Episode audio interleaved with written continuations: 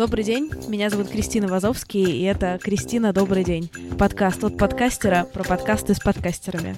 Каждую неделю я приглашаю в гости создателей моих любимых русскоязычных подкастов, расспрашиваю их про то, как они начинали и как устроен их подкастерский быт. А еще я собираю рекомендации, на какие передачи нужно подписаться прямо сейчас. Сегодня у меня в гостях Саша Борзенко, соведущий подкаста «Сперва Роди». Саша, добрый день.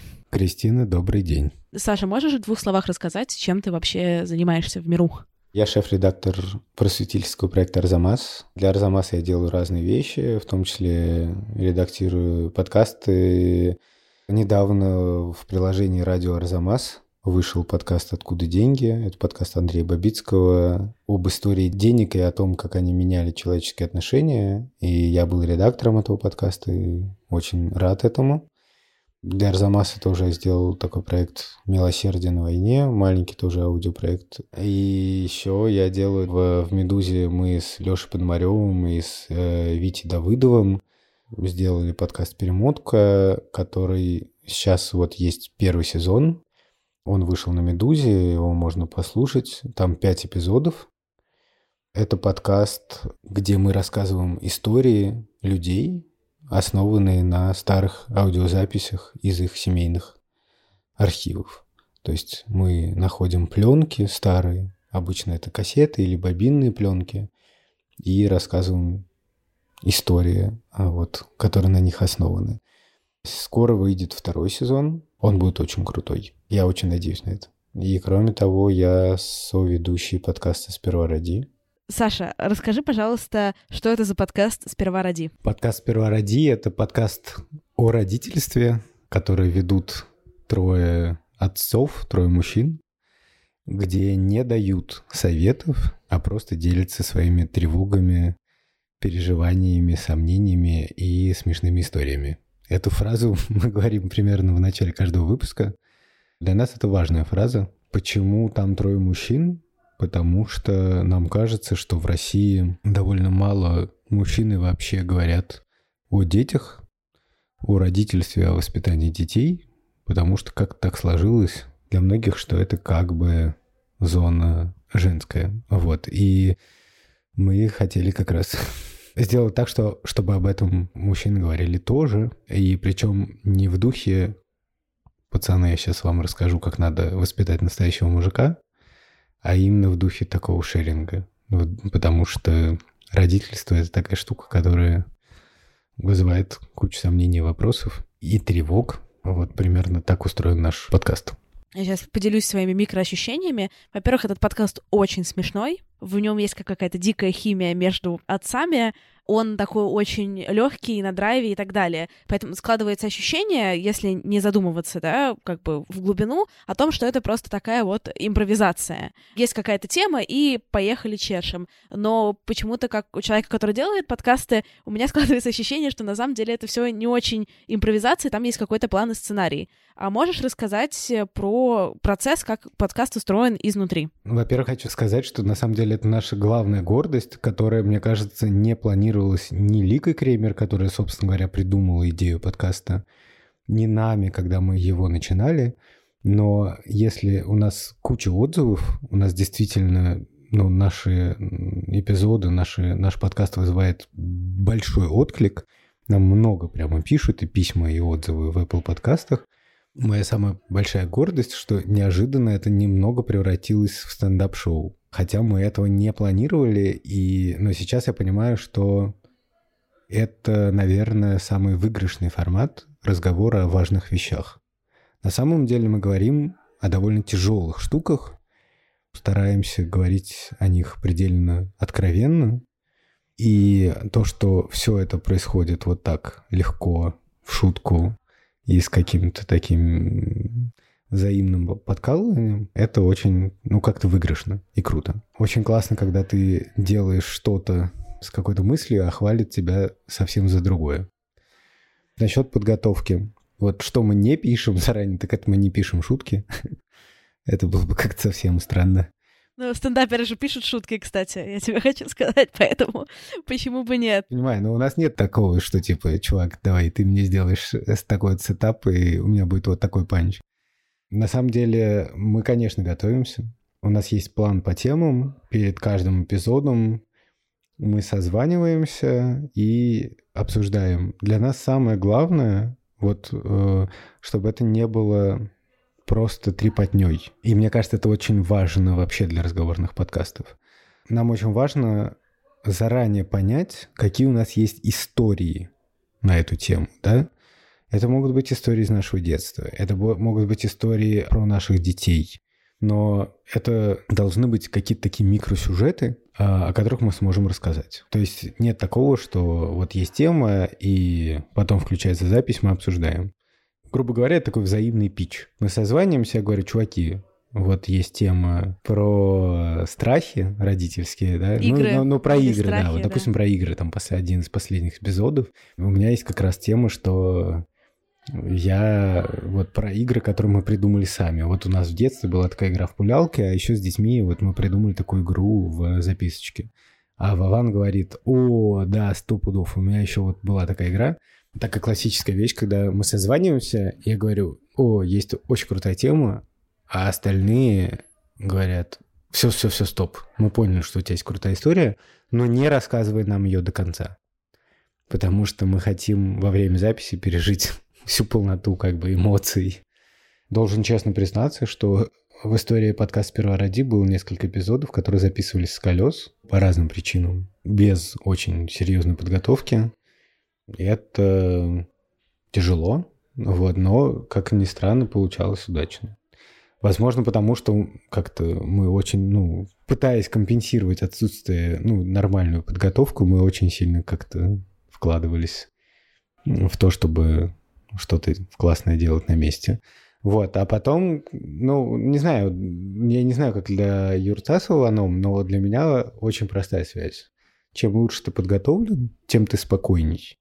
А чем ты спокойней, тем тебе проще раскрыться и смешно шутить. Но я еще, еще хотел одну важную вещь сказать про подготовку. И для меня это важная вещь. Вот в России существует такое классическое деление на... Я не знаю, оно вот для Запада, я не уверен, что оно вот прям в таком виде существует для англоязычных подкастов. Но в России мы привыкли делить подкасты на разговорные и нарративные. Вот я делаю еще один подкаст «Перемотка», и это нарративный подкаст. Да, это подкаст, где... Там крутая история, куча интервью, большой продакшн и все такое. А разговорное это считается что-то, что-то такое очень простое. Типа собрались чуваки и поболтали. И вот моя главная амбиция в том, чтобы показать, что вообще-то разговорный подкаст – это тоже сложная вещь. И разговорный подкаст может быть тоже в каком-то смысле нарративным, как это ни странно звучит. Например, у нас есть всякие элементы, у нас есть гениальный саунд-дизайнер Ильдар Фатахов, который делает всякие эффекты и штуки, и всякие рубрики вроде, ну, джинглы вроде «Плохой отец», там, или «Интересные факты» с Владимиром Цыбульским, или, ну, в общем, все в таком духе. Но есть еще важная вещь – это интервью, которое мы записываем. Например, есть такая фишка, что... Иногда мы из студии звоним моей жене Шуре. Иногда мы... я беру интервью у собственных детей. Вован с Юрцом разговаривают со своими женами. Иногда мы говорим с родителями. И вот это тоже очень важная часть продакшена. Когда мы понимаем, что здесь нужен другой угол. Здесь нужен другой взгляд. Это, как мне кажется, очень обогащает подкаст. То есть это вот в чисто разговорный подкаст чуть-чуть добавляет нарративность какую-то.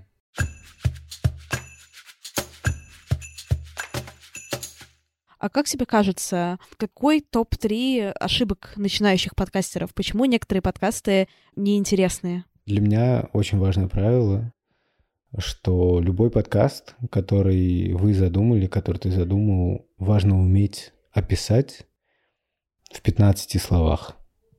То есть у него должен быть очень четкий питч. Что это и про что это? «Сперва роди» — это подкаст о родительстве, где не дают советов, а делятся тревогами и смешными историями. Подкаст «Перемотка», подкаст, основанный на старых аудиозаписях, где мы рассказываем истории, основанные на старых аудиозаписях из семейных архивов. как в школе говорили, что вот тебя ночью разбудит, и можешь сказать, о чем это. И это важно просто потому, что ты все время находишься в рамках какой-то определенной концепции, и тебя не размазывает. Ты, когда придумываешь темы для эпизодов, ты знаешь, это вот соответствует твоей общей задумке или не соответствует. И, как правило, если ты не можешь общую задумку описать в пятнадцати словах, то это значит, что это не очень хорошая задумка. Она должна быть достаточно компактной и четкой. Это не моя мысль. Дело в том, что есть такая конференция подкастерская, которая каждый год проходит в Америке. И я по совету, на мой взгляд, главного знатока подкастов в России Мики Голубовского стал просто слушать подряд мастер-классы. Они выходят в фиде отдельном, это называется Third Pocket Conference, как-то так. В частности, там была лекция Эрика Нузума, который раньше работал в Audible, а может быть, он сейчас работает в Audible, и он э, как раз такую читал лекцию, делал мастер-класс про питчинг, как запитчить подкаст. И он говорил про то, что вот очень важно уметь описать свой подкаст в десяти словах. Я потом сам тоже читал такие лекции, и путем проб и ошибок, экспериментов установил, что в русском языке в десяти словах все-таки сложно. Ну и сделал рамку в пятнадцати словах. Предлоги считаем? Предлоги считаем, да. И я давал такие задания вот, аудитории, и это очень классно. И сейчас, вот что бы я ни думал, что бы я ни задумывал, там какие-то новые подкасты или проекты для Арзамаса, я обязательно делаю вот такую проверку. Я могу описать свою идею как бы в пятнадцати словах или нет? Второе – это звук. Вся идея подкастов, да, это звук. И мне иногда кажется, что люди недостаточно много про это думают. Когда я слышу какие-то стуки или просто какую-то грязную склейку, ну, в смысле, слишком жесткую, то мне, как слушателю, кажется, что про меня ну, недостаточно подумали. И мне становится как-то обидно. По поводу звука, это тоже вопрос, который я себе очень часто задаю. Понятно, что нужно стремиться к лучшему, но вот если получилось как бы так себе, что выкладывать, а что не выкладывать. И я разговариваю со своими слушателями по поводу того, типа, что зашквар, а что не зашквар, короче. Аудитории в целом пофиг. Ну, то есть то, что я считаю, боже мой, это никому нельзя выкладывать, ну, типа, показывать, я выкладываю, все говорят, да нет, там все в общем, в целом нормально. Даже если звук, ну, оч- очевидно, не очень хороший. А склейки люди в целом, по моему опыту, не слышат вообще. То есть как только ты начинаешь с аудио работать, как, ну, например, там помонтировать чуть-чуть или слушать внимательно, склейки становятся слышны. А до этого в целом обычный слушатель, по моим наблюдениям, по моему общению с аудиторией, вообще этого не слышит. Ну, может быть. Я думаю, что здесь есть разные какие-то градации. Ну, в смысле, что... Мой подход такой, что если звук не очень хороший, то, наверное, должно как-то объясняться. Вот я могу сказать, что я сейчас довольно пьяный, сижу в редакции Арзамаса, заперевшись в кабинете главного редактора, мне уже стучат сюда, и э, я сам себе пишу, у меня уже отсохла рука. Понятно, что, наверное, может быть, ты будешь слышать вечеринку на фоне. Есть куча подкастов, где, наоборот, какие-то штуки, шумы и так далее играют определенную роль. Но если ты пишешься в студии, и если у тебя разговорный подкаст, и как-то, ну вот, не какой-то суперскромный инди-проект, да, а, например, ты часть какой-то, ну, большой компании, то, не знаю, мне кажется, вообще-то нормально записать звук в хорошем качестве. То есть это в любом случае должно быть фичей, а не багом, если у тебя что-то пошло не так со звуком. Я не люблю, честно говоря, как слушатель, может быть, я слишком пики, да, в смысле... Но я не люблю, когда я слушаю, думаю, блин, ну, как бы, ну, это просто сыро по звуку. Я знаю, что большинство слушателей скажут, что мне пофигу. Но вот мне не пофигу. Может быть, я как-то, не знаю, избалован другими подкастами американскими или что-нибудь такое. То есть то, что большинство людей, там, слушатели говорят, да вообще там норм, главное, чтобы все было понятно, это утешает, но не, не до конца. Я вот все время думаю про то, что почему, когда я там слушаю какие-то какие-то подкасты американские, почему у меня ну, возникает такое ощущение магии? Я думаю, что во многом из-за того, насколько они заморачиваются про звук. У меня был такой забавный опыт. Тот же Мики Голубовский мне... Ну, у меня есть мой любимый подкаст «Радиолэб». Однажды получилось невероятное. Мне предложили небольшой фриланс сделать для «Радиолэб». А именно записать тейп-синк. То есть поехать к спикеру с нормальным микрофоном и записать его, пока его будут интервьюировать по скайпу из Америки. «Радиолэб» прислал мне инструкцию для тейп-синкеров. И я был в полном шоке. Вот, ну, казалось бы, тейп-синк — это такая халтура, как бы, ну, такая подработка чисто техническая, подержать микрофон. Но даже для вот человека, который делает тейп-синк, они написали очень крутую инструкцию. Из этой инструкции я понял, насколько они внимательно относятся к звуку. Там была такая инструкция: если вам кажется, что голос вашего спикера суховат, предложите ему съесть яблоко. Пусть у вас будет яблоко с собой. Ну, конечно, лучше, чтобы он ел яблоко не во время записи, а до. И там это то, что называется... Сейчас, одну секунду. Сейчас вам хочет передать привет главный редактор э, просветительского проекта «Арзамас». Добрый вечер. Добрый вечер. Скажи, скажи добрый вечер, Кристина. Добрый вечер, Кристина. Вот, прекрасно. До, добрый вечер. Вот такая, я, как, это, как на поклон такая. До свидания, сейчас, Кристина. До свидания. Это Филипп? Или кто главный ну, редактор «Разум»? Вот мы с ним не знакомы, поэтому я предпочла не, не здороваться по имени, чтобы не перепутать. Лучше не поздороваться, чем поздороваться не так. Третья, как это должна быть третья мысль.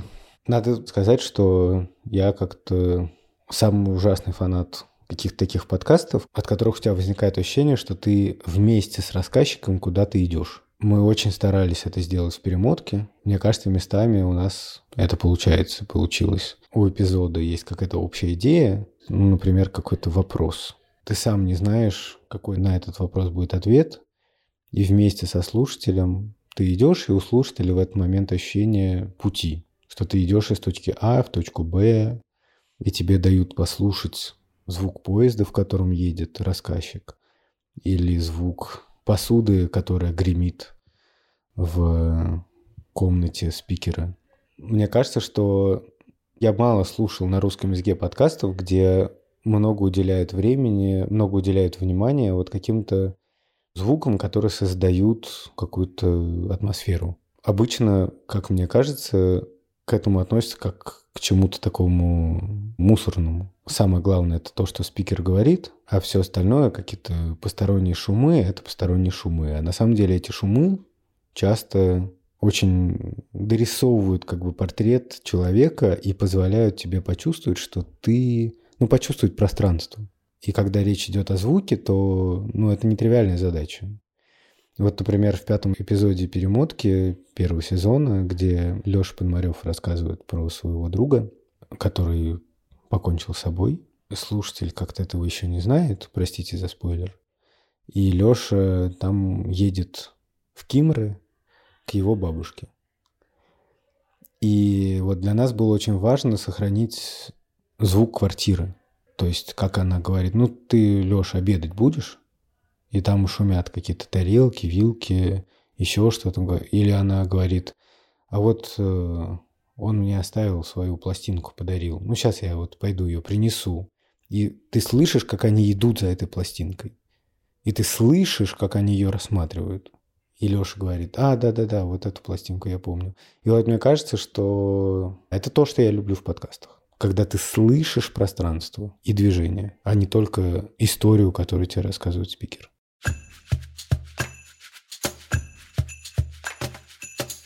Порекомендуй, пожалуйста, три подкаста своих любимых. Расскажи в двух словах, о чем они и почему они классные. Можешь рекомендовать на русском, можешь на английском, можешь и так, и так. Вот я так скажу, что если бы не этот подкаст, то я бы никогда, мне кажется, не был бы перемотки в ее нынешнем виде, то, как я к ней отношусь. Это подкаст «Радио Diaries», подкаст, который делает Джо Ричман, подкаст, который основан на аудиодневниках и тоже на старых пленках. У него есть, например, такая серия, который называется Teen Diaries Revisited. То есть подростки записывают... Он, за, он раздавал... Вообще, что делает Джо Ричман? Он раздавал тейп-рекордеры всяким людям и просил их записывать аудиодневники. Например, там таксисты записывали аудиодневники, подростки записывали аудиодневники, вот просто про свою жизнь и все такое. Из этого родилась серия, где свои аудиодневники записывали подростки, и потом, спустя, кажется, шестнадцать лет, ну, им было там по шестнадцать лет, он, и спустя шестнадцать лет он их снова находил и просил опять записать аудиодневник. Потом он все это, ну, Джо Ричман это все как-то соединял и приглашал их в студию, и получался такой, какая-то совершенно потрясающая история. Там, например, есть подкаст первый, собственно говоря, с чего начинает серия, там история девушки, которая стала матерью в восемнадцать лет. Пожалуй, один из моих таких самых важных для меня подкастов — история чувака с синдромом Туретта, который описывает свой первый поцелуй, так называется, first kiss, поцелуй, эта история. Или история чувака, который нелегально эмигрировал из Мексики в Америку. Для меня это какая-то очень важная история. Это что-то на тему того, что у всякого человека есть своя история. И ее можно рассказать так, что это будет круто. На втором месте я очень люблю подкаст Heavyweight. Это чувак, которого зовут Джонатан Голдстейн. Закрывает гештальты своих родных и близких. Первый эпизод первого сезона он рассказывает про своего пожилого очень отца, который там двадцать лет назад поссорился со своим старшим братом, который еще более пожилой человек. И ведущий пытается выяснить, что же между ними произошло, прямо, ну, в прямом эфире. Это вот то, о чем я говорил, что очень круто, когда ты чувствуешь, как развивается история на твоих глазах. И он сначала расспрашивает отца, что произошло, потом он берет интервью у своего вот этого дяди, его брата отца, потом он спрашивает других членов семьи, и в конце концов он сажает отца в машину, едет на не просто на другой конец Америки, аж в Канаду, по-моему, чтобы они поговорили наконец-то, спустя все эти годы, и выяснили, так ли серьезна эта ссора, чтобы ее продолжать. И эта история вот о том, что какая-то очень мелкая история может быть очень важным сюжетом. И, например, есть там эпизод, где он проводит настоящее супердетективное расследование для своего друга. У этого друга, у него дочка сломала руку. И он говорит своим родителям: ой, смотрите-ка, она сломала руку. Ну, помните, как совсем как я в скаутском лагере. И ему говорят: чувак, ну ты не ломал руку в детстве, мы бы это запомнили. И он говорит: нет, я ломал, нет, не ломал, нет, ломал, нет, не ломал. И в результате они с Голдстейном проводят огромное расследование, ломал он руку в детстве или не ломал. Собирают доказательства, поднимают медицинские данные, ищут рентгеновские снимки и так далее, опрашивают свидетелей. Это просто супер круто.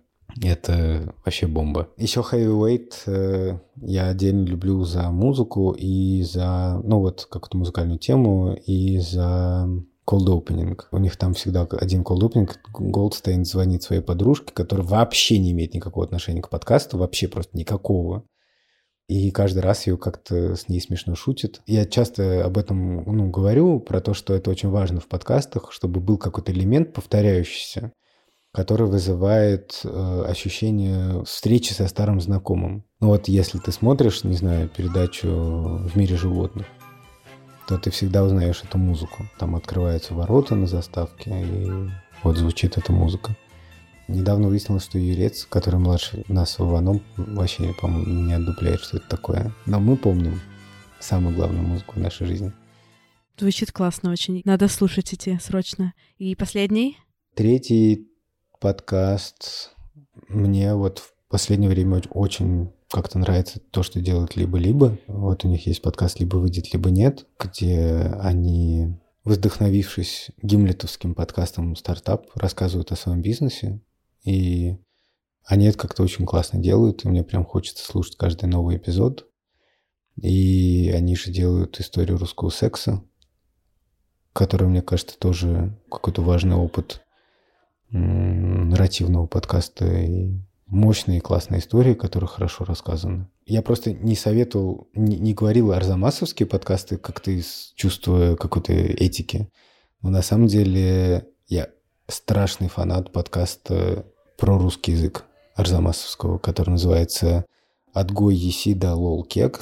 И это Кирилл Головастиков с Александром Уржановым вместе с самыми крутыми лингвистами и специалистами по русскому языку исследуют разные штуки о русском языке удивительные.